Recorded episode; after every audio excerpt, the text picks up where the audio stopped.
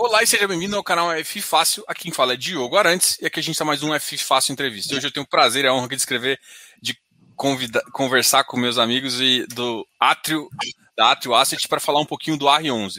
Muito bem-vindo Marcelo Laui e Fábio Cruz. Sejam bem-vindos aí, se apresentem também para o pessoal. Boa noite a todos aí, muito obrigado pela, pela audiência. Estamos aqui para responder, explicar e dividir com vocês qualquer dúvida do, do produto e do mercado. Boa noite. Sempre um prazer aí poder falar com o Diogo, com os interessados em ouvir um pouquinho sobre o fundo e alguns cotistas que eu já estou vendo aqui que ingressaram na, na plataforma. E estamos à disposição aí. Vamos bater um papo sobre o fundo hoje. É bem legal, né? Essa aqui já é a segunda vez de você. A gente fez uma entrevista em 7 de agosto que o cenário era um pouco diferente, né? O cenário do mercado ali, a gente tinha acabado de sair da pandemia, a gente tinha, tinha tido uma época de junho, julho bem acelerado, e o fundo estava é, alocado um pouco em caixa, um pouco em fundos, um pouco, metade de fundos imobiliários e também uma parte em CRI, né? E foi uma, inclusive, uma estratégia que vocês adotaram ali para tentar passar essa, essa operação uh, maior. E agora o fundo já está com uma outra cara, já está é, 80% já em CRI, 20% em fundos imobiliários e uma pequena parte de caixa. Como é, que, como é que foi essa história e como é que foi essa pandemia aí para vocês? Uh, posso responder, Fábio? Fica à vontade, e aí depois eu entro complemento, se for o caso. Tá, a gente fez um, sempre um plano de voo desde o primeiro momento de um fundo, é, sempre dois passos atrás, que ia ter sempre entre 10% e 20% de high grade, que a gente conseguisse tirar, e se for o caso, ter bom, um lastro bem firme no fundo, e 80% de high yield. Quando o evento da, veio da, da pandemia, lá no começo do ano 2020, né, a gente é, em janeiro mesmo, teve muita liquidez no mercado e as taxas, os papéis caíram. Então a gente olhava, o que a gente achava que era high yield estava desprecificado.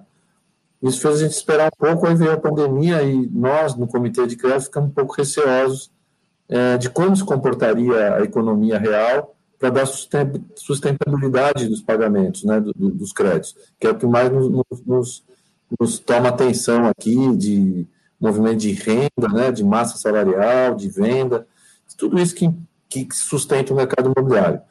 Como a coisa foi acabando ali para maio, junho, julho, a gente começou a fazer as alocações e é, aí foi a nossa entrevista em agosto. Naquela época a gente, a gente tinha algumas coisas para pôr, é, fomos alocando ao fim do segundo semestre do ano passado e também pelo tamanho do fundo, a gente acabou sendo muito feliz aí com os FIIs, que a gente, que a gente alocou, evitando ficar com caixa, e onde conseguimos grande capital, porque o fundo também ele ainda não é tão grande, então permite a, a mobilidade, tá? É, a, alocação que a gente fez através de fundos imobiliários sempre foi uma alocação tática, né? Então, a gente sempre tentou e buscou maximizar o retorno do caixa através de fundos líquidos e aí a gente aproveitou de alguns movimentos de mercado e fez um ganho de capital que agregou bastante valor aí para o retorno aí como um todo aí do fundo. É, legal. É, uma das questões que você até mencionou aqui, Marcelo, foi a foi o mercado real. É, agora, naquela época, você está com um pouco de dúvida e tudo mais. Como é que você enxerga esse momento de mercado, até para pensar, às vezes, em novas emissões, em, em como é que você enxerga o mercado agora? O mercado real está suficiente? Porque assim, eu tenho visto dados de, do mercado residencial, por exemplo, e do mercado de loteamento que tem batido metas de vendas, o preço tem realmente ganho, enquanto alguns mercados não têm conseguido ganhar preço, nesses mercados você consegue. Então, isso é um momento positivo para você fazer umas operações de crédito? Olha, a gente olha muito economia real e massa salarial. Quando você olha, por exemplo, a parte de loteamento que você falou, né, loteamento popular. É, a gente sempre tem uma preocupação aí, a gente teve um, uma coisa que impulsionou muito o segundo semestre, que foi o auxílio emergencial, foi, só para a gente ter ideia, tá? a Bolsa Família era 8, 10 bi por mês, o auxílio emergencial foi perto de 40 bi. Então, você teve uma injeção de renda de, que cumpriu né, um monte de objetivo aí de, muito expressivo. Quando virou o ano, a gente viu uma parada, que foi janeiro e fevereiro desse ano, estou falando uma, um pouco de queda dessa, dos números de massa salarial. É, estou falando de classe é, mais D e E, né, onde que são loteamentos populares. Agora você vai entrar de novo com a volta do auxílio e com as vacinas. A vacinação vai voltar a abrir algum e vai, vai retomar. Então, isso também, nesse momento, depurou o ruim do bom, né? Eu acho que a gente conseguiu olhar, quem conseguiu atravessar, atravessou. É, então, para o setor, acho que tem que olhar muito setorizado, tá? Diogo e, e cotistas aí que nos assistem. É, para loteamento popular, você tem que ter muito claro essa visão de massa salarial, para que você pode ter na carteira, como temos, uma ou duas operações de logística que não sofreram absolutamente nada, ao contrário, o e-commerce cresceu, então estão nadando de braçada, obviamente você vai achar yields muito menores nesses ativos. É, temos na carteira também é, operação de desmobilização só, né? E também, dependendo do que for, de que fábrica é, de que setor é, também está um meio assim, vamos chamar, inoxidável a essa por ter demandas perenes. No todo, quando eu olho o setor imobiliário, o que, que eu estou vendo de oportunidades, né? Que a gente vai olhar. É, a gente já tem um pouco de loteamento, tem um pouco de desmobilização, tem um pouco de logística. Eu acho que tem um setor novo que a gente vai começar a olhar, é, tendo a possibilidade de crescer aí em, em follow-on, que é a área um pouco, um pouco de, de, que, que a gente chama de incorporação, que eu acho que vai ter uma. Eu acho que esse ciclo que eu quero colocar ele nasceu dentro de um modelo de economia real muito mais com o pé no chão. Então, acho que vai, a gente vai ver o, a, o, o, momento de incorporação em capitais crescendo muito, como a gente está vendo é, aqui em São Paulo, por exemplo, a gente está em São Paulo, está cheio de predinho, é, não grandes, né, em geral, prédio de 30, 50 metros, 60 metros, que você já olha nas ruas, você já vê plaquinha de fundo lá em, no lugar de ter a placa do Itaú, do Bradesco, da Caixa, a gente já, em frente ao escritório tem um aqui. Aí é corporativo, mas já tem a plaquinha do fundo. Então, acho que os fundos vão tomar um corpo nessa área, e quando eu digo dessa área, é porque são operações com yield muito interessante, obviamente com risco de performance maior, mas com, com taxa de retorno e período de, de, de investimento de dois a três anos. Então, acho que isso é uma nova fase é, que, onde você vai poder modelar alta renda, baixa renda, corporativo, com muito mais facilidade. Eu, a gente vai olhar muito isso esse ano, acho que daqui até o fim do ano estamos olhando isso. É, também um outro setor. É, só um minutinho, Marcelo, só fazendo um adendo, vale ressaltar também que essas operações elas estão muito mais próximas de grandes metrópoles em áreas que são extremamente líquidas. Então, consequentemente, a, a garantia ela acaba sendo muito mais robusta, obviamente, do que uma operação que está num, numa cidade em desenvolvimento ainda, né? Então são é. centros que já estão desenvolvidos.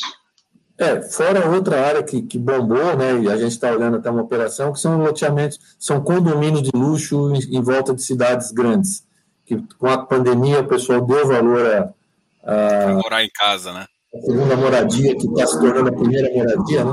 A segunda moradia está virando a cidade, o cara tem um apartamento lá quando ele vai para a cidade inverteu. Então, isso acho que é outro, é outro nicho. E um nicho que a gente está vendo que são aquelas locações é, comerciais extremamente resilientes. Tem muita gente olhando isso. Eu não sei se você já viu isso, Diogo, mas tem muita gente procurando. A gente ainda não tem um tamanho, e aí, sei lá, se tiver concorrentes me ouvindo, talvez já estão olhando e até correndo na frente, que são aquelas locações de farmácia, posto de gasolina e, e supermercado, lojas, né? Que essas foram residentes até no lockdown. Até se olhando cenários que nunca imaginou, de grandes crises é, sanitárias, até esse setor foi extremamente resiliente, diferente de locações para lojas e supermercados, por exemplo, que shopping, né, que era extremamente resiliente, sofreram. Então, acho que o mercado imobiliário é muito rico de oportunidades. Basta a gente estar atento e é, olhando né, para tirar o melhor retorno com a melhor garantia num cenário que a gente consiga desenhar. É, nosso dever aqui e diversificar, né? Por isso que eu falei de vários setores. uma coisa que a gente está olhando é ter diversificação de setor. É, isso que você comentou, eu acho, acho bem interessante. Você, você, você montou aqui para o cotista seu duas ideias. É, você aproveita o mercado que dá oportunidade, né? Porque assim, o, o mercado começa a ficar bom, tem uma certa resiliência, o crédito no mercado de capitais aparece e aí você consegue ir lá aportar e fazer a operação. E, e assim, ao mesmo tempo, isso é também você está de olho nessas novas oportunidades. O mercado ele, ele gira em ciclos, né? Hoje a gente teve, é, teve esse ciclo do loteamento lá, agora o loteamento começa a ficar talvez um pouco menos forte, porque veio uma segunda leva de, de um pouco menor. Agora, o residencial voltou a ficar forte, porque as pessoas começaram a olhar mais para casa. Ao mesmo tempo, também você comenta aí que o, o esse, esse, esse comércio essencial começa a ficar forte e que muita gente está tomando isso, e ao mesmo uhum. tempo, para comprar isso, ele precisa de um. Porque ninguém compra com todo o dinheiro, né? Eu acho que. Acho que talvez o pessoal tem que entender isso, porque ninguém, ninguém gasta lá todo o dinheiro. Se a operação é boa e resiliente, o cara vai se alavancar. E o mercado de CRI, ele consegue funcionar muito bem com, com, com essa forma. Eu tô errado? Eu falei besteira aqui, Marcelo e Fábio? Não, não, acho que você, você acertou e eu acho que isso foi nossa grande preocupação e até por isso que nós retardamos os investimentos que nós fizemos. Então, é, como o Marcelo bem colocou, nós passamos por um momento ali de pandemia, principalmente em fevereiro, março ali do ano passado, onde nós não sabíamos o que aconteceria com a economia real, nós seguramos, consequentemente vieram aqueles é, é, diversos movimentos na bolsa e circuit breakers e aquela mega volatilidade que eu acho que muita gente que se inseriu agora há pouco tempo no mercado acabou sofrendo bastante, e aí a gente teve movimentações também atípicas de pessoas que imaginavam que fundo imobiliário não, não tinha volatilidade, e tem também, ele é como, como uma ação. Nós sofremos muito na época em relação à cota, por conta da Bolsa, né, e nós não havíamos alocado o nosso patrimônio, até porque nosso, é, nosso, acho que a gente sempre falou que nossa grande preocupação é sempre com o principal, né? Então, a gente tinha uma preocupação muito grande em relação ao principal, e aí a gente preferiu não alocar e esperar um pouquinho para alocar no momento que a gente tivesse um pouquinho mais certeza.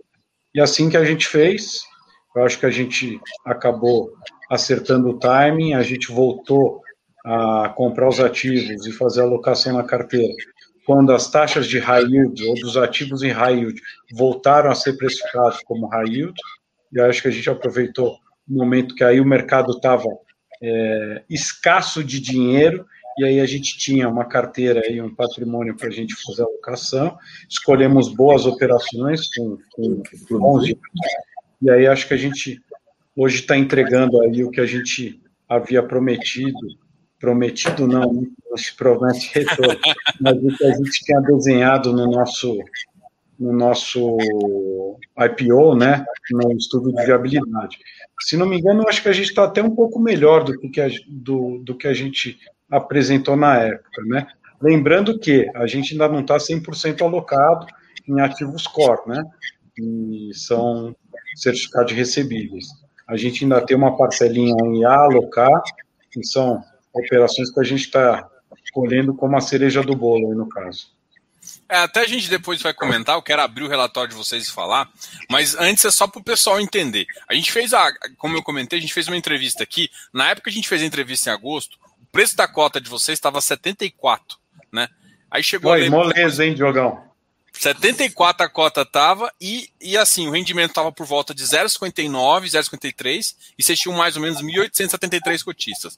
Agora vocês estão com mais de 2.500 cotistas, o, o, rendimento ultrapassou é, R$ 1,15 com dividend yield acima de 1%. E, além disso, hoje a cota bateu 106, né? Chegou e ela está entre ali 107. Quem, quem comprou ali, quem comprou depois da nossa conversa, ficou feliz, hein? Mais de 40%. Eu sei que vocês gostam, é claro que vocês têm que privilegiar o cotista que, que comprou desde o começo e, e, foi uma das. Inclusive, eu confesso aqui que eu acabei comprando umas cotinhas naquela época ali e eu estou muito feliz, porque justamente foi o que você falou. A, a visão de vocês de preservar o principal foi determinante, porque eu não vou entrar em qualquer operação, eu não vou correr risco. Não, beleza, você não vai correr risco, vamos entrar aqui. É, essa é uma cabeça certa. Você pode demorar um pouco a, a ganhar, mas você tá com o seu, seu principal seguro. Como é que vocês. É, e a, esse, até depois de todo esse esforço, você conseguindo resultado aí. É, até complementando, eu acho que quando nós passamos a entregar um dividendo mensal aí, é, um pouquinho mais alto aí do que a gente estava pagando em agosto.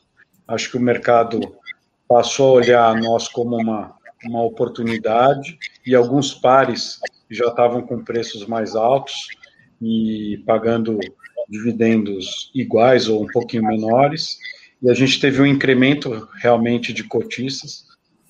Até o dia 16 de abril, nós tivemos um incremento de 47% em número de cotistas no ano de 2021, né? É, nós tivemos uma valorização de 44% do último call que nós fizemos contigo até hoje. É, e nós temos um acumulado de dividendo desde quando a gente lançou o fundo de 10,5%. Né? Então, hoje a gente está tradando a 6 reais acima do IPO, sendo que a gente ainda pagou 10 reais, 10 reais e pouquinho aí de dividendo líquido para quem está conosco até hoje. Legal. Uma das coisas que assim, que eu acho que, uh, por exemplo, para um cotista novo que quer conhecer o fundo, eu acho que vale repetir, uma até, até foi um dos focos da nossa conversa lá, mas acho que o Marcelo até já comentou, que é, é como é a cabeça de vocês em relação a ativos high yield e high grade. Então, realmente, o posicionamento desse fundo é de ativo middle risk, onde vocês ficam ali na balancinha botando um pouquinho de operação daqui outro de cá, às vezes dependendo de como está o mercado. Fala um pouquinho qual que é a visão de vocês é, e também um pouquinho da visão de taxa, né? De taxa que eu digo é, IPCA, IGPM, de índice. Qual índices que vocês estão preferindo agora? Como é que vocês enxergam isso? É, a visão é, é, bem de distribuição. O fundo tem praticamente é, metade PGPM e metade PCA, não estou vendo exatamente o número, mas no relatório. 42, 41,5 de GPM e 34 de PCA. Isso do PL, né? Como tem um saldo de FIIs, é, mas é, é, o Diogo, é, a gente tem uma distribuição é, equitativa. Uma, um salto do GPM muito grande, historicamente nunca tinha ocorrido. É, eu vi isso lá atrás, só uma vez, vocês são novos, vocês não viram, que foi começou o plano real, que o GPM não tomou vetor, naquela época, assim, fator de, de redução da, da inflação. O GPM, como era um índice privado pela Fundação Getúlio Vargas, ele não tomou o vetor de correção, né? o fator de correção. Foi a última vez que houve um descasamento tão grande do índice de, de varejo com o índice de atacado é, que nós estamos chegando aqui no muito perto de 24%, 23%. Qualquer coisa acima de 10% entre esses dois índices não é bom. A gente pode estar alegre agora, mas não é bom, porque vai gerar um problema. É, nós temos atentos aqui, é, que você faz uma seguinte conta, que você pegou uma razão de garantia de 20% ou 30% acima dos seus recebíveis. É, vamos imaginar uma operação de aluguel, que seja, né? Aí o aluguel corrigiu o GPM, 25% é a renda do, do nosso querido é, locatário, não corrigiu isso. Então vai, vai forçar um reajuste. Mesma coisa em loteamento, mesma coisa em qualquer coisa que tenha um bom senso. Então a gente é, não gosta que, que tenha ocorrido isso, apesar de ter é, os ativos de GPM foram privilegiados quando você vê o valor atual da dívida corrigido pelo GPM, porém vamos ter que ser muito diligentes e estar atentos de como nós vamos conviver com esse aumento de 20% em média no estoque da dívida que não estava previsto. Né? Então, isso é uma atenção e que a gente tem. e você me perguntar qual ativo você prefere, eu prefiro um ativo que seja aderente à capacidade de pagar do meu último sacado. Se eu fiz um loteamento, por exemplo, em GPM, está em GPM, o GPM descolou muito, eu vou ter um problema na última linha. Se eu fiz uma operação em CDI, que o meu, o meu sacado lá também tem aderência a CDI, eu estou feliz. Eu não posso gerar descasamentos abruptos. Então, a gente estuda cenário, estuda um monte de coisa do fundo do coração, ninguém podia imaginar que a pandemia ia gerar 20% de gap. Então, mas de toda forma, ativo imobiliário, a gente quer estar tá indexado com índice de inflação, se essa é a resposta. E, se possível, balanceados entre GPM e PCA. É, eu escutei algum, algum, alguns comentários, algumas reportagens dizendo que já se estuda até uma nova, um novo índice, alguma outra coisa assim. E muita gente começa não sei se, se, se, talvez você já até recebeu essa pergunta aí no canal de aí de vocês, mas você sabe que saiu uma notícia, ainda está em estudo, nem virou nada, mas o pessoal já está desesperado perguntando como é que vai ser o fundo, o que, que vai acontecer com a operação. E vamos lá, vamos acalmar essa galera e falar assim, ó. Primeiro que você tem um contrato, apesar do governo vir e mexe e a mão no dedo, mas primeiro você tem um contrato. Primeira coisa vai respeitar o contrato. Mesmo que você tenha um fato desse, pode mudar. Como é que vocês enxergam em relação, principalmente você, Marcelo, que já passou, já passou por, por várias dessas, dessas crises e desses descasamentos aí entre o mercado? Eu acho que intervenção governamental em cima de contratos já firmados é uma coisa ultrapassada no Brasil, não vai ocorrer. O que vai ocorrer, que pode ocorrer, é você ter renegociações em função de bom senso. É, que venha, por exemplo, um contrato de aluguel, você vai conversar com a pessoa. É, outro ponto que eu acho que é importante, porque tudo que eu estou ouvindo, a gente está muito dentro desse mercado, é, a, a, o contrato que tinha o GPM, por exemplo, ele já está corrigido. É, você pode até, talvez até adaptá-lo, trocar, fazer conversa com o devedor, o que, que for. Agora, você já tem essa, essa garantia, né? Você já recebeu esse, esse a mais do GPM. Então, isso eu acho que é, uma, é um conforto para nós, investidores porque a faca e o queijo estão tá na nossa mão para resolver, para evitar um, um, problema, né? E isso é muito bom você estar tá dentro de um fundo, porque você vai ter um jurídico, você vai ter um gestor, você vai ter um, um service lá para estar tá acompanhando a operação, vai ajudar é, se vier a ocorrer esses problemas. Eu não vejo nenhuma possibilidade de, de mudança em contratos passados, tá? Isso é matéria pacífica no Brasil hoje. Não, legal. Só um detalhe que eu queria que vocês comentassem é mais ou menos a ideia de percentual entre high grade e high yield. Eu sei que eu acabei fazendo duas perguntas. Uh, esse, esse percentual que eu queria que o, que o pessoal entendesse, uh, até inclusive foi pergunta, foi, foi, foi uma das últimas perguntas que eu fiz na, na última conversa. Olha, a gente põe no rodapé, desculpa, eu estou falando muito, o Fábio está falando pouco. No rodapé nosso, a gente põe lá que, que a ideia é de que as operações é, estejam acima do, do, do NTNB 5 anos, uma B 5 anos, mais 500 bips. Isso é o foco desse fundo. Na hora que mudar, nós vamos falar. Na hora que o high grade estiver muito baixo e o blend ficar ruim, eu vou ter que diminuir a quantidade deles. Tanto é que os que a gente comprou são na faixa de 5, tem coisa tudo ali um pouco mais altas, né? 5, 5,5. É, então ainda deu, a gente enxergava como uma boa opção, né? Para high grade caiu de aquilo, né? Se a gente está entrando no ciclo de pequena alta, é importante a tua pergunta, porque a gente está entrando no ciclo de pequena alta da, Selic. Pequena alta que eu digo, é, percentualmente pode ser alta, 100%, mas uma taxa nominal, estamos enxergando aí talvez de 4, 4,5, estourando, o que ainda em níveis históricos é muito baixo no Brasil. Mas isso é um pouco o cupomzinho dos, dos raildes para cima, tá? De curva, um pouquinho para cima. Legal. Vamos, eu vou aproveitar aqui e conversar um pouquinho com o Fábio e, e falar dos, dos que agora vocês montaram, uh, além do relatório gerencial, vocês têm uma lâmina, vou mostrar aqui, você vai me falando o que, que eu mostro, tá? É, eu tô, vocês desenharam aqui, vocês têm uma, além da lâmina, o relatório gerencial, aqui, não, esse, esse aqui é o resumo gerencial, a lâmina e um relatório gerencial completo com a opinião de vocês. Uh, o que, que o cotista o que, que você gostaria que cada cotista enxergasse nesses fundos e o que ah, em cada nesse fundo não em cada um dessas informações que vocês preferiram colocar assim dessa forma até voltando um pouquinho, Diogo, é, a nossa preocupação é sempre como vai chegar para o nosso cotista a informação. Né? Eu acho que no nosso último call, é, eu havia comentado que a gente ia fazer uma mudança na nosso, nos nossos relatórios.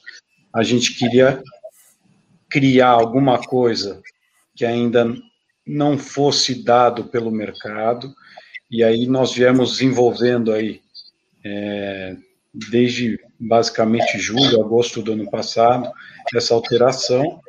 É, nós incrementamos algumas informações no nosso relatório gerencial, que é um relatório completo, se não me engano, deve ter umas 30 e poucas páginas.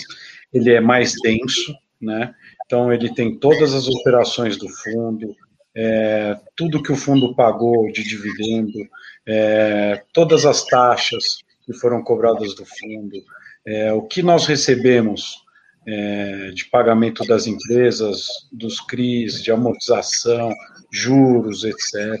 Tem o comentário que a gente faz mensalmente do que, que aconteceu. É, então, é um relatório mais denso. Muitas vezes o nosso investidor não está afim de dar uma olhada nesse relatório ou ler esse relatório inteiro, não tem tempo. A gente criou um resumo gerencial. O resumo gerencial nada mais é do que os highlights do que nós temos neste relatório gerencial. Então, isso é um relatório novo. Eu ainda não vi nenhum fundo que tenha esse, esse relatório, que tenha apresentado. Ele é bem sucinto, tem todas as operações que a gente carrega dentro da carteira do fundo. Então, ali você já tem um panorama. E a lâmina, a lâmina é, um, é um, uma pincelada do que aconteceu no mês. Né? Esse um relatório do que deu de retorno, é, quanto nós distribuímos de dividendo e assim sucessivamente. Então, e o yield, número de cotistas. Esse é um relatório, uma, uma fotografia do último mês, né, basicamente, do, dos últimos acontecimentos. Em linha, sempre, a gente está sempre preocupado com em estar alinhado com o nosso cotista, né? Então a gente tem é, nossa equipe aqui está sempre de olho aí em redes sociais, blog, etc. e tal. Então, vou colocar aqui em primeira mão. A gente está fazendo uma alteração. É, a gente deve fazer uma alteração em breve aí é, em relação ao, ao que tem dentro do regulamento do que a gente cobra do fundo. É, quando nós lançamos o fundo na época, a indústria usava o CDI como base é, para cobrança de performance. A gente viu que a gente teve é, que, que, a taxa Selic aí teve é, uma, uma apreciação em relação às outras às outras taxas e consequentemente ficou muito baixo, né? É, e aí isso acabou desalinhando um pouco o que nós carregamos na carteira com a taxa de performance do fundo nós, no ano passado, optamos em não cobrar taxa de performance. Então, a gente chegou a ver em alguns blogs, ah, por causa da taxa de performance, é muito alta a taxa de performance. É, nós abrimos mão disso até por conta da pandemia e a nossa velocidade de alocação acabou sendo um pouquinho mais demorada aí pelos motivos que a gente já já comentou. Em primeira mão, a gente deve mudar a taxa de performance para IPCA mais dois, né? Então, acho que muito mais alinhado com a nossa carteira. É, tem alguns pisos de prestadores de serviços do fundo que a gente vai atrelar ao IPCA e não mais ao IGPM, e acho que vale a pena a gente voltar a falar um pouquinho do bom senso, né? Então, a gente sabe que o IGPM é, teve uma distorção, né, e ele não corresponde com a realidade como um todo, nem da nossa, e nem do sacado na, na última linha. Então, da nossa parte, a gente tem um pouquinho mais de agilidade, a gente já está fazendo essa, essa correção e a gente deve implementar isso em breve. Né? A gente precisa, obviamente, aguardar alguns prazos legais de, de assembleia, e aí a gente vai precisar da votação dos nossos, nossos cotistas para que a gente aprove isso, que é um benefício para os cotistas como um todo. Né? Acho que é basicamente isso. E, mas eu te falo, o relatório ainda não está no que a gente quer chegar. Então, a gente tem algumas ideias, obviamente, eu tenho que respeitar é, algumas regras, algumas normas né, de divulgação e do que tem que conter, mas ainda a gente quer trazer um pouquinho mais de facilidade na leitura. Eu quero deixar isso um pouco mais simples, ser entendido para o nosso cotista e às vezes para o leigo que está se aproximando hoje de um fundo imobiliário. Então, quero, quero que, esse, que esse investidor pegue esse relatório e entenda do que a gente está falando sem o jurídico. É, bom, isso é muito importante. A gente vai aproveitar é, e aqui, por exemplo, é, tem duas operações que vocês, no, no, próprio relatório, falam que vocês ainda estão estão para entrar no fundo, né? E eu queria saber como é que foi essa, essa questão, é, a originação de vocês em relação a, a, esse mercado, né? Porque hoje em dia você está com quase todo mundo em casa. É, é mais difícil de achar operação, operações. Como é que agora está funcionando esse processo de originação nesse tempo que é mais difícil? E talvez uma outra pergunta que também é, é coerente nesse sentido. Como é que ficou a. Como é que fica, então, a, a, precificação para você achar o, que o que o Marcelo sempre fala? Não, eu tenho que casar o, o meu fluxo, de, o meu fluxo da operação com a dívida, ou seja, não, não ter índices diferentes, nem alguma coisa que salta aos olhos para que o cara consiga pagar e eu consiga receber o meu crédito ali em linha.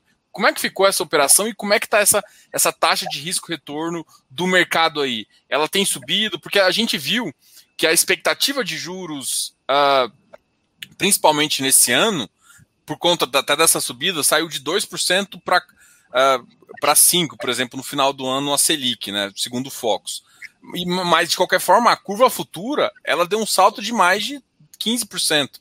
Então a gente esperava um 7, agora está num 9, 9 e pouquinhos já a, a, taxa de longo prazo. Como é que é todo esse cenário aqui? Não sei se eu consegui fazer uma, uma pergunta tão. Eu queria saber em relação à originação e também como é que está funcionando essas novas taxas, né? A dificuldade de originação e essas novas taxas. Se o Fábio quer responder, quer que eu responda? Ah, eu posso, posso falar um pouquinho do, é, você colocou uma página interessante aí de alguns ativos adquiridos. Eu vou até aproveitar um gancho é, do que a gente está tá olhando agora. É, e veja que a gente tinha uma taxa indicativa na, na antepenúltima e na ante-antepenúltima operação. Né? Então a gente tinha uma taxa indicativa de 10. Na época, nós viemos negociando e o mercado deu uma secada de liquidez e nós conseguimos negociar essas operações a taxas maiores.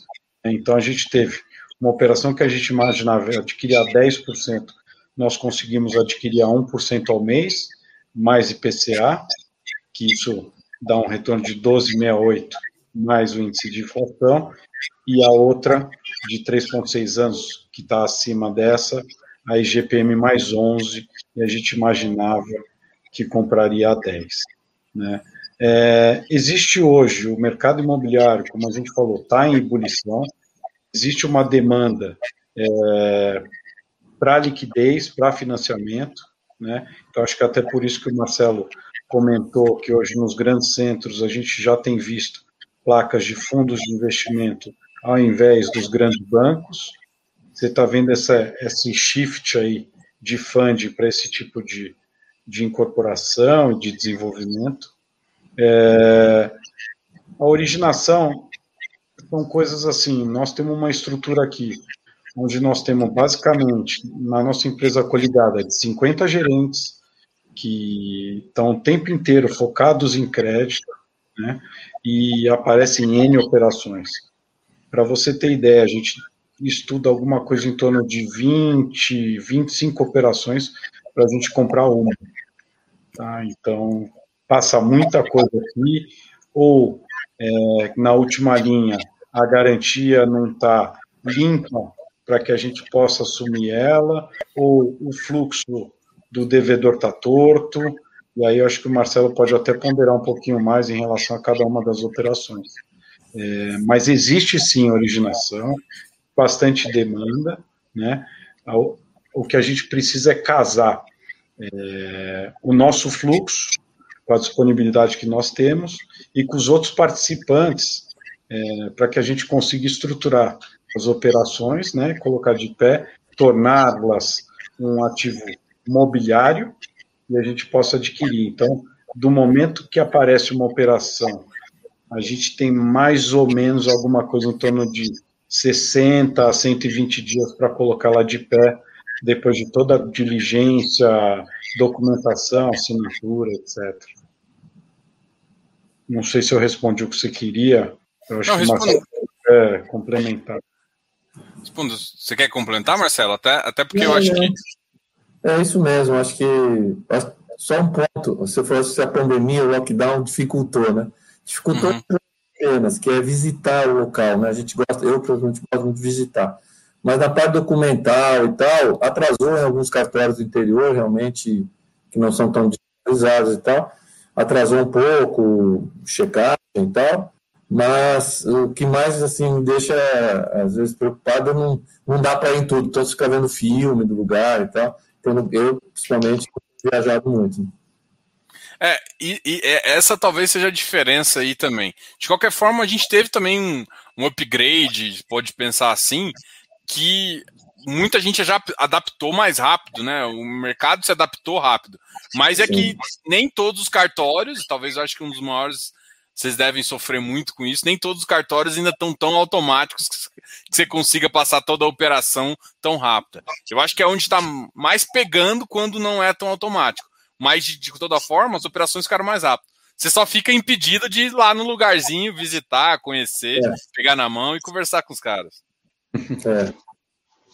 É. Isso, isso, infelizmente, a gente ainda não consegue fazer. Né? Mas, no geral, assim, é o mercado é muito criativo, né?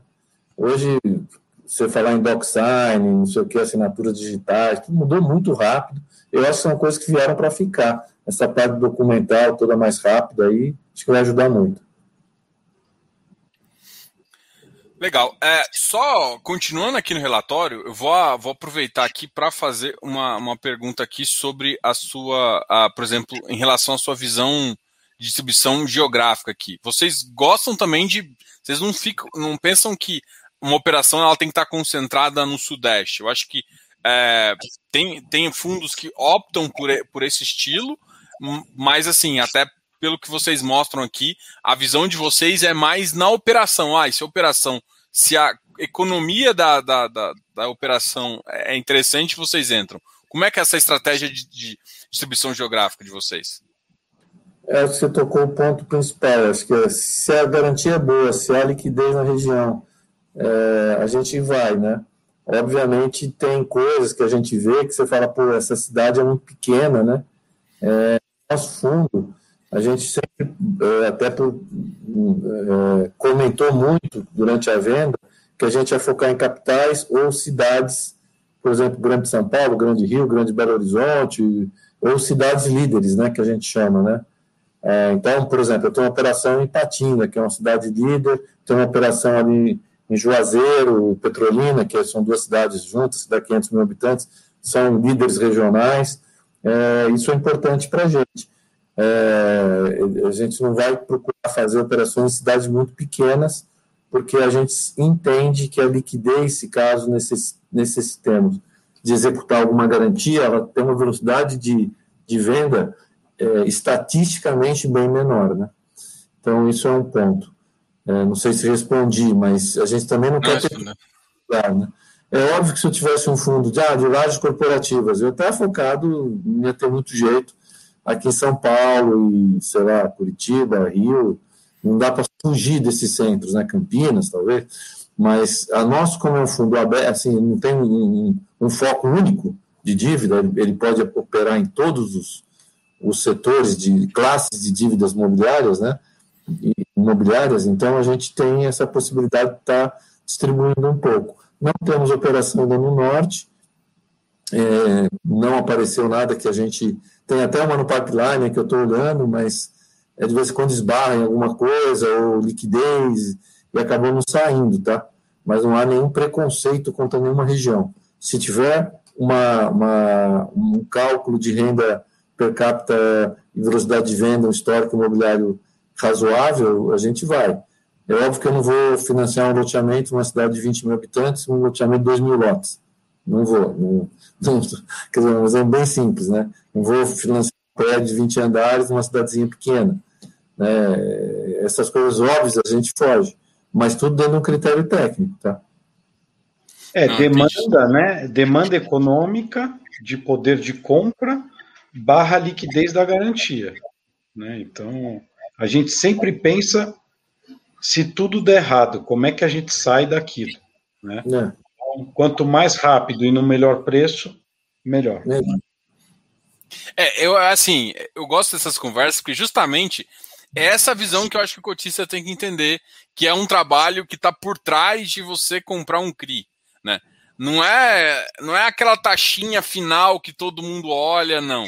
O que está por trás é você entender o ecossistema de, de, de, vendas, o ecossistema imobiliário da região, se a, se a operação encaixa. A operação encaixando, você pode, igual você falou, estar tá em Juazeiro, pode estar tá aqui em Goiânia, pode estar tá em São Paulo. A operação encaixou com o, o ecossistema, está propício à venda, tem uma renda favorável, a operação vai dar certo e o crédito você vai receber, que no final o que você não quer, você não quer a garantia. A garantia, você, você pensa na liquidez, é claro, que tem que ter uma liquidez para sua garantia também, mas no final se o, é, é, a visão do mercado que, que faz. Não, então, e tem setores... que ver o vetor de crescimento da cidade, da região. É, são operações longas, são operações aí na média de 5 a 7 anos.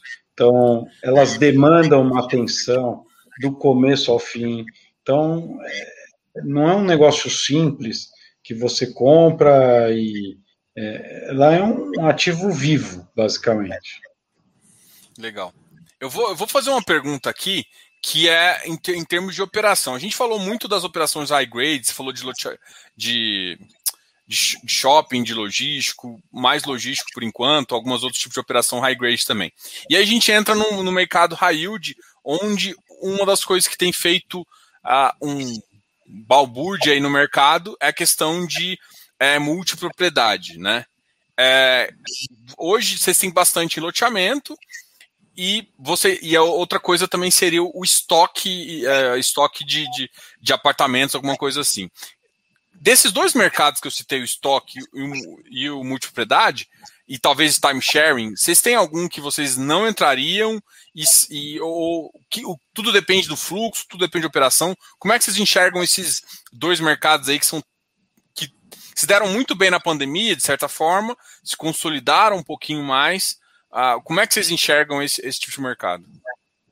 O, eu, eu, assim, acho que do, o, o sharing e o multipropriedade aí, a gente, na verdade, tem um multipropriedade só na carteira, cidade de Ubatuba, a gente entrou com ele pronto, entregue, e ele é, um, é pequeno, é, é um blend que a gente financiou é, estoques prontos e, e, uma parte que é multipropriedade. Estava pronto, é, montado com o que a gente chama FNO, eu sou mais antigo, falo enxoval, que é a cama, a geladeirinha, aquelas coisas, tem que ter. É um setor que tem muito distrato, historicamente, é, tem que ter uma velocidade de, de revenda da unidade e, para tanto, tem que ter uma boa gestão do, de hotelaria, vamos dizer assim, e de revenda, né, do, do a força de venda é muito importante nessa multipropriedade, né? Ela é muito importante no início, mas ela é uma venda de, como diz, né, você tem que tomar o, o chá quente, né? É na, leva o cara, põe na Kombi e tal. Eu acho que na pandemia sofreu bastante, porque esse tipo de venda é mais difícil, que é naquele o cara faz churrasco, faz. É, aí na tua região não no nosso fundo, mas já fiz muita coisa no Caldas Novas, ali desse setor, né? Onde você pega o é, boi no pasto, né? Você, você vai pegando na cidade, né? leva na sala, faz bonita e tal, e vende. Depois isso aí uma boa parte desiste, né? Paga primeiro e tal.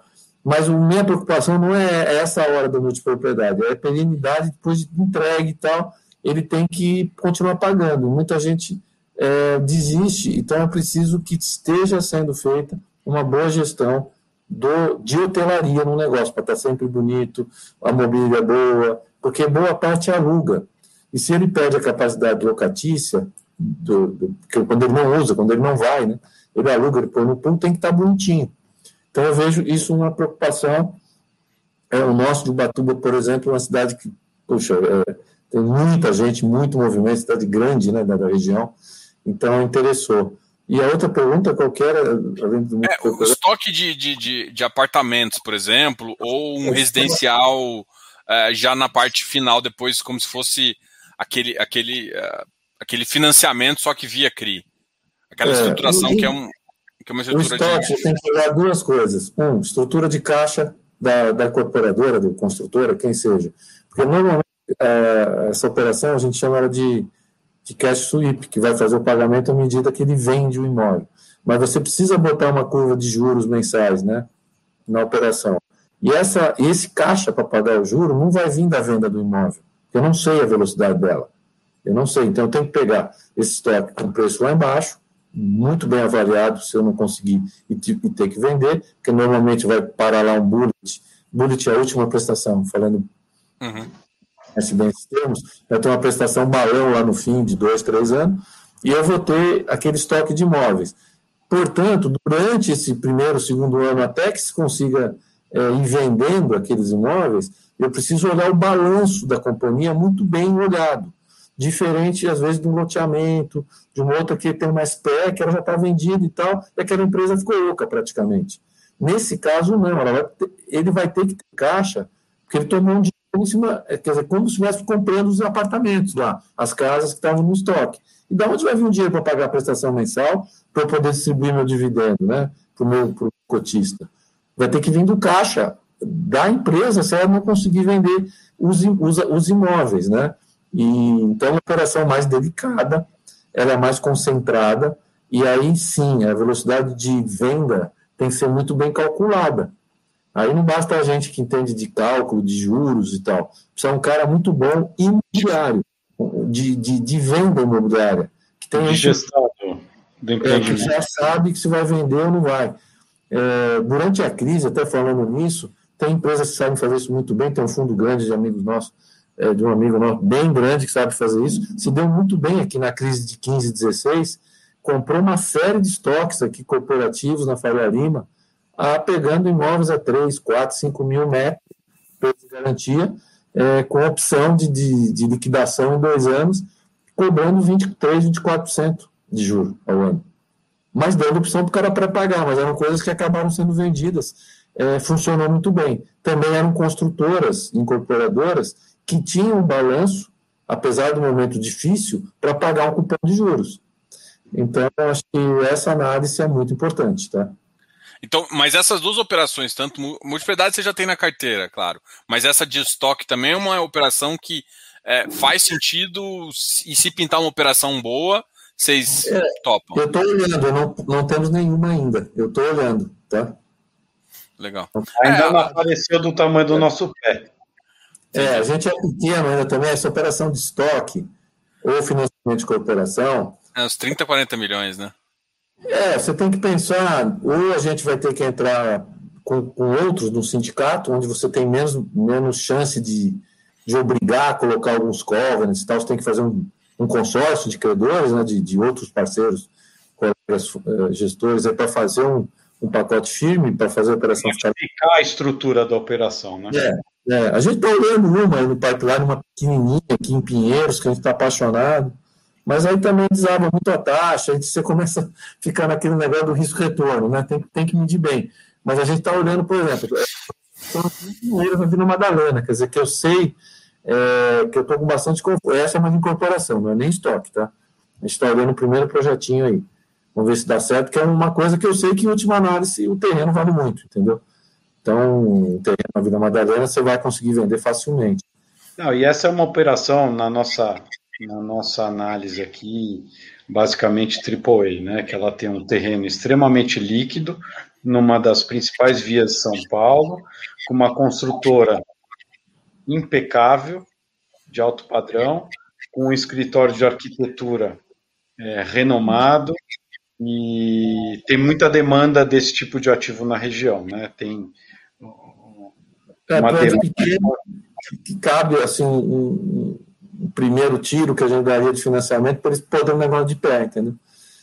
Então, é, eu acho que tem muita, tem muita característica para você olhar nessas operações. Sabe? Muita, muitas vezes a pessoa fala, ah, isso eu não quero nem ver. Às vezes tudo, porque pode ser que é, é, você tenha ali uma oportunidade de ouro, um negócio que ninguém está olhando. A gente gosta muito de olhar essas coisas, sabe? É, é por exemplo, essa de Ubatuba, muita gente olhou, não quis, estava na carteira do Bradesco, por exemplo. A gente conseguiu é, pré-pagar, juntou um outro daqui, outro dali, e fizemos uma operação. Uma operação boa para a gente. É legal. Essa visão também eu tenho um pouco, né? Eu não acho que se você vai, se você vai onde está todo mundo, a sua taxa não, não equivale ao risco retorno e às vezes você não consegue competir tão interessante. Acho que você tem que é. sempre olhar estratégias diferentes até para você ter um ganho. Uma coisa que eu achei legal aqui no, no, fundo de vocês foi a estrutura de fluxo de caixa que vocês apresentaram aqui. Inclusive, uma estrutura um pouco diferente, talvez, para o olhar do cotista. Normalmente, a, a, gente vê esses dados na vertical, né? Só para o cotista situar. Aqui, ó, não sei se vocês estão enxergando aqui. Tem as entradas, as entradas são que vêm de rendimento dos CRIs, dos FIs, das operações compromissadas e outros ganhos. Outros ganhos é, é, é o ganho de capital? Isso. Aí, e aqui tem as saídas, e aqui, basicamente, das saídas, a gente está com a linha só de uh, administração, gestão, e aí você diminui um do outro, você tem a, a, rentabilidade bruta, e depois você divide pelo número de cotas e tem o um dividendo. E eu, eu, falo, eu falo porque eu gosto disso, porque aqui você consegue enxergar bastante a estrutura, tanto a estrutura de, de, fluxo de caixa, que é, uma, que é um resultado bem interessante. Aqui vocês estão basicamente também falando que aqueles 5% que o fundo pode reter, vocês, vocês não estão ficando com parte do caixa e tudo mais, não estão gerando aquele, uh, aquele acúmulo de, de, de, dívida. É isso mesmo? Ou ou tem algum aqui que gerou e eu não, não enxerguei? Não, gerou, teve dois meses, né, Fábio? Se eu não me engano, Fábio. Acho que janeiro e fevereiro. Teve, é, teve dois meses no histórico aí que foi retido 5%. Ah, tá. É, suavizou até quando deu aqueles pulos muito altos, sabe? De é, uma coisa meio fora do padrão, a gente segurou e é, quando a gente achou que uma coisa vai normalizar, a gente devolveu. Mas a ideia é a gente não quer operar isso, não. A gente quer, se possível, sempre entregar. Não, eu entendo, é que eu gostei muito da visão. Aí eu já vou dar uma, uma, uma sugestão. Porque não, já foi feito... bom. Você, você acabou Porque eu fiquei na dúvida depois, entendeu? Porque eu já. Porque eu tinha, eu, tinha, eu tinha feito a conta de um monte, mas se você falou aqui do, do final, eu não fiz essa, esse último aqui. Eu confesso que eu não fiz. É, tem, duas eu, tem, duas coisas que eu já vou fazer nesse relatório. Primeiro, começar de baixo para cima. Melhor. Eu lembro o seguinte: penúltimo e antepenúltimo dividendo foram retidos, foram distribuídos 95%. O último já distribuiu 100 de novo. Isso eu lembro de cabeça. É. Ah, legal. Mas eu vou. É, até para mostrar na linha quanto que tem acumulado, entendeu? Porque é importante, até pra, às vezes, para quem faz um valuation ali no papel, você tem que considerar o, o caixa que pode ser distribuído é, ali. Eu, eu acho bem legal também. Uma das coisas que o pessoal está perguntando bastante, e, e, aí não sei se faz sentido vocês abrirem ou não, é porque é o seguinte: é, dentro do pagamento dos CRIs, você tem parte que é juros e parte que é correção monetária. Tem fundo que uh, até não sei como, até essa inclusive é uma pergunta daqui, que distribui a, a marcação ao mercado. Distribui sem acontecer, assim, sabe? Tipo, na variação começa a distribuir. Então é uma pergunta até que muita gente está fazendo, eu estou tentando fazendo com, com, com, vários gestores aqui, eu quero saber de vocês se vocês distribuem a marcação e, e, e não, também. A marcação ao mercado, não. É, eu sei que pode assustar, eu sei que pode assustar essa pergunta, mas enfim, é uma pergunta pertinente porque alguns fundos sim distribuem. Infelizmente. Olha, Diogo, a gente analisa CRI, a gente mexe em tudo quanto é ativo aqui para melhorar a garantia, mas malabarismo a gente ainda não conseguiu fazer. É assim, aí, aí uma outra, que é justamente. Eu, eu gosto da ideia de mostrar para o cotista que parte do, do, recebimento do CRI é uma correção monetária. Que, em tese, ele teria que pegar, reservar, por exemplo, ó, do rendimento meu aqui, 20, 30% foi correção monetária. Ele teria que, para não perder capital no, no, futuro, recomprar parte da cota com isso, né? Então, só tipo, tendo um percentual, só para mostrar para a galera, isso também eu acho bem interessante, né? Até porque ah, vocês devem receber muitas perguntas quando se o yield seu de vez em quando, por algum motivo, inclusive que eu acho que o pessoal não entende, que existe um descasamento de mês mais dois ou mês mais três, vocês podem até me dizer isso, entre o, o, o IPCA real e o GPM real e o que vocês pagam, é, o pessoal baixa um pouco o yield e já, é, já entra em contato desesperado perguntando se aconteceu alguma coisa. Então, o pessoal. Eu, eu, gente... eu trabalho assim, eu posso explicar claramente essa pergunta. Como é que funciona um crediário? Sou da antiga. Tem um crediário que tem a correção, a PMT do cara, né? A parcelinha que ele vai pagar seja onde for. O que, que acontece? Então, vamos lá. Estamos no mês, bem fácil, mês de janeiro, você teve um IGPM de, dando umas altas aí, 2,5, nem mesmo de cabeça. Quando que isso vai, vai aparecer na carteira? Acho que essa é a sua pergunta. Esse IGPM, eu vou conhecê-lo é, lá no dia 20 de janeiro, que o IGPM é de 20 de dezembro a 20 de janeiro. Estou dando IGPM. Se for IPCA, é 15 a 15 eu vou conhecer lá. Aí, o que, que, que, é que vai acontecer? Esse GPM vai impactar o estoque de dívida que vai virar do mês, do dia 31 de janeiro, a carteira vai virar para fevereiro, impactada por este IGPM, certo? Então, se eu tinha uma dívida de 100, o IGPM foi 2,5, o estoque de dívida vai ser 102,5. Se tiver só um ativo. Não sei se está claro isso. Está claro em fevereiro, o cara tem uma prestação para pagar. Imagine que era um, um CRI só, ele tem uma prestação. O que estava escrito no carnezinho dele de pagamento? Que ele vai pagar mensal, vamos dizer. Mas qual IGPM ele vai pagar? Normalmente, você usa de um mês anterior. Você não vai usar o de janeiro, porque pode ter um atraso, não deu tempo de fazer o boquete. Estou falando que fosse físico, hoje é tudo digital. Mas não deu tempo de mandar o arquivo, então você vai usar o GPM no ano de dezembro. Porém, o estoque da carteira está em 102,5. A prestação vai corrigir com o de dezembro. Vamos dizer que foi 1%. Então, a prestação dele vai ser corrigida naquilo. Aí, então, nessa dívida de 100, o estoque dela é 102,5, o IGP de dezembro foi 1, então deu umzinho na prestação dele de correção monetária. Vamos dizer que esse 1 foi pago como amortização. Um exemplo bem simples estou fazendo. E o juro era zero, ele só pagava amortização. O, o credor foi bonzinho, tinha que pagar só a GPM ali. Ele pagou um, que era o GPM lá de dezembro. O que, que vai acontecer? Um fundo vai receber um real. Não é o GPM de janeiro. Nenhum fundo de que eu conheço tem essa velocidade já no mês seguinte, na carteira de recebíveis. Mas no estoque de dívida, sim, porque você corrige o ativo como um todo, mas você não corrige o espelhamento, vamos dizer, das prestações na mesma velocidade, é impossível. Então, nesse exemplo que eu dou, esse cara ganhou um. Vamos dizer que o fundo distribuísse esse um para ele. O que, que ia acontecer? 102,5 é o estoque da dívida, como eu falei, a dívida. Qual o valor atual da dívida depois que virou mês? 102,5.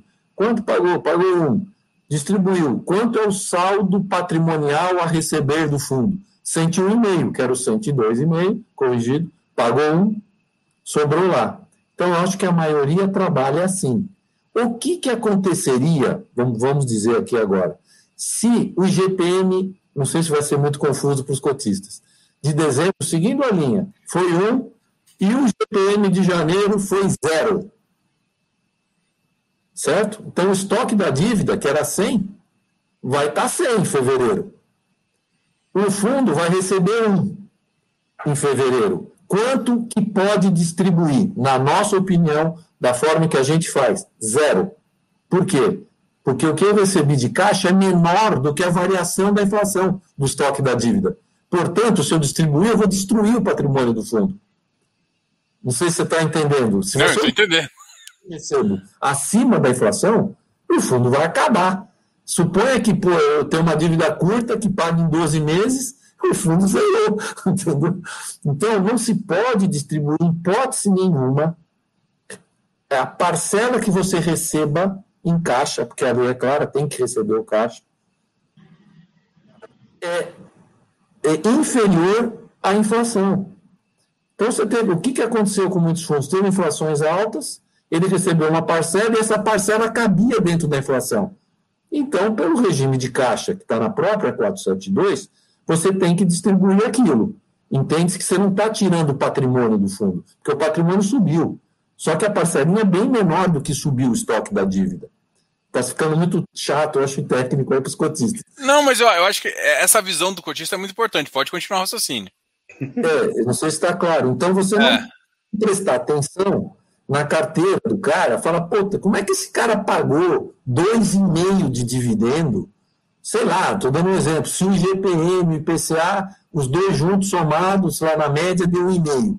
Não dá. Da onde saiu? Ah, não, da parcela de juros. Vamos pegar a carteira de juros dele, fazer a conta, ver se cabe aquele dividendo, né? Porque se, ou então ele ganhou em ganho de capital, ele tinha lá guardado 5, 5, 5% todo mês, tem que ter a conta. O que não pode acontecer é distribuir a amortização integralmente sem se descontar a correção monetária. Não sei se eu fui claro. Eu não Entendi. posso parcela de, de amortização, somar o juro e pagar. Não dá, ah, porque, ah, regime de caixa. Puxa, mas é a inflação. Que, isso aqui, tem, não posso distribuir isso aqui.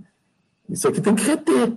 Então, isso foi uma discussão muito, muito acirrada uns tempos atrás. Depende do administrador, sabe? É muito importante que você tire as, as suas informações também, cotista, com o administrador. Como é que ele faz essa conta? Pra, pra, porque é, é muito claro que não, na nossa opinião, que não possa ser distribuído nada que seja inferior à, à, à correção. É o exemplo 2 que eu dei. Você tem uma, tem uma amortização mensal de um real. Pô, mas a inflação foi zero, eu não posso distribuir esse um real. Eu vou tirar patrimônio do cotista no fim da linha. É uma irresponsabilidade. Não, não, concordo. Essa, essa visão aí ficou muito interessante, até para o cotista entender que. É, primeira, primeira coisa que você comentou, é, não, não é só. Não existe. Pelo menos a consideração que vocês fazem não é só a consideração do mês que está sendo pago a parcela e em relação também a do valor patrimonial. Existe também uma consideração que vocês utilizam, que é vocês sempre, é, tipo assim, o, o, patrimônio do fundo, é, você não pode distribuir patrimônio, ou seja, se a correção do, do, do, patrimônio for menor do que a correção da parcela, você, você distribui. Se for ao contrário, você não distribui, justamente para nunca, teoricamente, baixar o. Fazer. Então você sempre distribui a isso, desde que você também. É, que, que, só que o pessoal talvez confunde um pouco, porque quando você olha regime competência em regime caixa, gera também um fluxo, porque tem um regime. É, o, caixa você recebe com o mês de dezembro. Só que você recebe no mês, apura esse resultado e paga no outro mês, mais ou menos assim. Então, é, pro cotista, pro cotista é receber. Pro cotista receber mais ou menos, é, eu falo uma regra ali, mais ou menos mês mais dois. Porque você tem o um é? dado, você apura, você regime caixa, ele cai, você, é, você faz o resultado e depois você distribui para o cotista depois que você apurou o resultado no determinado mês em regime caixa. E depois tem que fazer um ajuste todo, né, contábil, porque aí, você, tá, aí do contábil você olha a competência. Exatamente, mas o estoque da dívida, né? O saldo da dívida, quando chegar um cara que é pré-pagar, qual é o saldo da dívida? Esse é competência, vou puxar lá tanto. É esse aqui, ó, corrigiu tanto, pagou tal, sobrou isso. Ah, e o, a PMT? PMT é D, é, é D mais dois meses. Ponto. É padrão. É, uma, uma pergunta até que eu tinha feito até, até para o Fábio também foi em relação a essa questão do de muitos cotistas ficarem. Não cotista, né? O mercado em geral fica dependente, fica dependente de yield alto. Né, que é, em vez de entender a carteira, entender os riscos, fica olhando. E aí você tem um yield de 1,15, de repente, uh, até às vezes o cara não entender que às vezes o IPCA cai um pouquinho, o GPM cai um pouquinho num determinado mês, a correção monetária é maior, você paga um distribui o que você, inclusive está no, no, no, no, prospecto de vocês entre 0,8 e 0,9 ali, que é a ideia. É. Aí chega para 0,8 o cara começa a mandar e-mails, né? Então, como é que você tenta explicar para o cotista em relação ao não, vamos olhar a carteira, você tem que fazer conta da sua taxa média, enfim, é, qual é a visão que vocês têm? Assim, eu tento conversar direto com o pessoal aqui, justamente para falar assim, gente, o que você tem que olhar, na verdade, é os últimos 12 meses. É o que o, que o fundo, de fato, que é essa, esse é o compromisso dele com você, não é o compromisso no, no mês a mês. Eu entendo que todo mundo precisa do mês a mês, mas o que interessa ali é o que eu chamo de total, total comp do, do ano ali. Como é que tá aí essa relação? Como é, os cotistas têm enchido muita paciência, principalmente ali naquela época que uh, essa é pro Flávio. É, eu, eu, eu, particularmente fui quem mais sofri nessa época, mas com, com toda a razão e com todos os questionamentos dos cotistas, e até para que eles entendessem a nossa grande preocupação, né, que é sempre, eu volto a dizer o que, que eu falei aqui no começo da, da do nosso bate-papo, no nosso último bate-papo, o nosso grande, nossa grande preocupação é com o principal, né? Então, a gente sempre vai analisar uma operação de trás para frente. Então, eu prefiro deixar de ganhar do que delapidar patrimônio dos cotistas. Então, é por isso que a gente teve uma alocação um pouquinho mais lenta. É, obviamente, o brasileiro acaba sendo um pouco mais imediatista, o cotista ele é ansioso para ver resultado e como se vê o resultado. Né?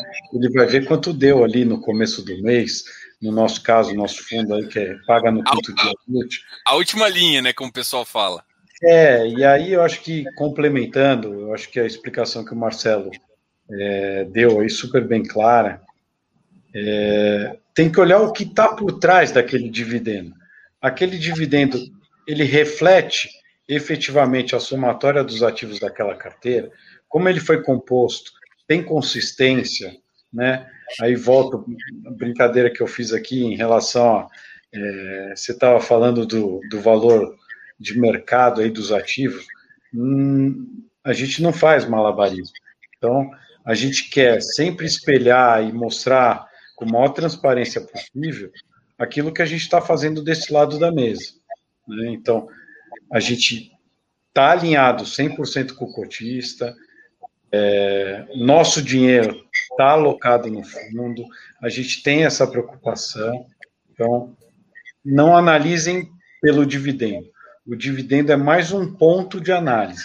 Eu acho que ele não, não é 100% da análise de um ativo, né, de um fundo, se ele é bom ou se ele é ruim. Né? Então, obviamente, como você bem colocou, existem distorções. É, a inflação ela não é perene, ela não é um, é, não um gráfico é, é, constante. E nós vivemos há pouco índices bem positivos de inflação. Vão ter momentos que a gente vai ver índices negativos de inflação. Então, aí a gente vai ver qual é a substância que a gente tem dentro de um fundo, qual a característica dos CRIs, dos ativos que integram uma carteira. Então, o dividendo, obviamente, ele é bom e a gente gosta. Quanto maior for o dividendo, melhor para todos os cotistas. Mas ele não significa e que aquele fundo é melhor do que o outro porque ele está pagando mais. Aqui eu tô, tô até mostrando esse gráfico aqui que eu achei bem legal, que é basicamente ó, o cotista que entrou ali em 2019, é, pensando em reaplicação do dinheiro e tudo mais, é claro. Hoje ele teria 116, que é mais ou menos 16%, bem acima do seu benchmark, que até vocês falaram que aí vão mudar. Mas é, é isso que é, é, essa construção de patrimônio que ele tem que olhar, né? Essa, essa é a visão. Não é simplesmente esse valorzinho da cota aqui, não. não Principalmente em fundo de papel, né? Principalmente em fundo de é. papel, onde você tem uma parte que é correção monetária que, se o cara não reinvestir, ele vai, ele perde bastante. É, e, e, obviamente a gente teve uma volatilidade, falei sobre isso aí no começo do nosso do, da nossa conversa, teve uma volatilidade. Fundo imobiliário, ele é cotado em bolsa, ele é negociado como uma ação, então ele, ele demanda é, liquidez, oferta de compra, oferta de venda. A gente está vendo um incremento aí de liquidez no fundo, até por conta dessa, desse aumento do número de cotistas, então hoje a gente já tem uma liquidez bem melhor do fundo.